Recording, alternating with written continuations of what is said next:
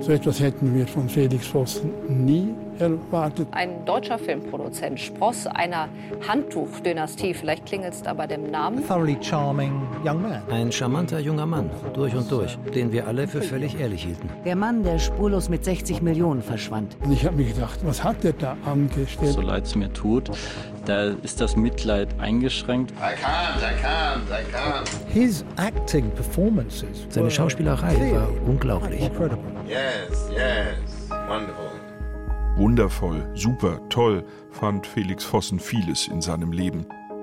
Wie viel davon war Fassade, Lüge, Betrug? Wer ist Felix Vossen wirklich?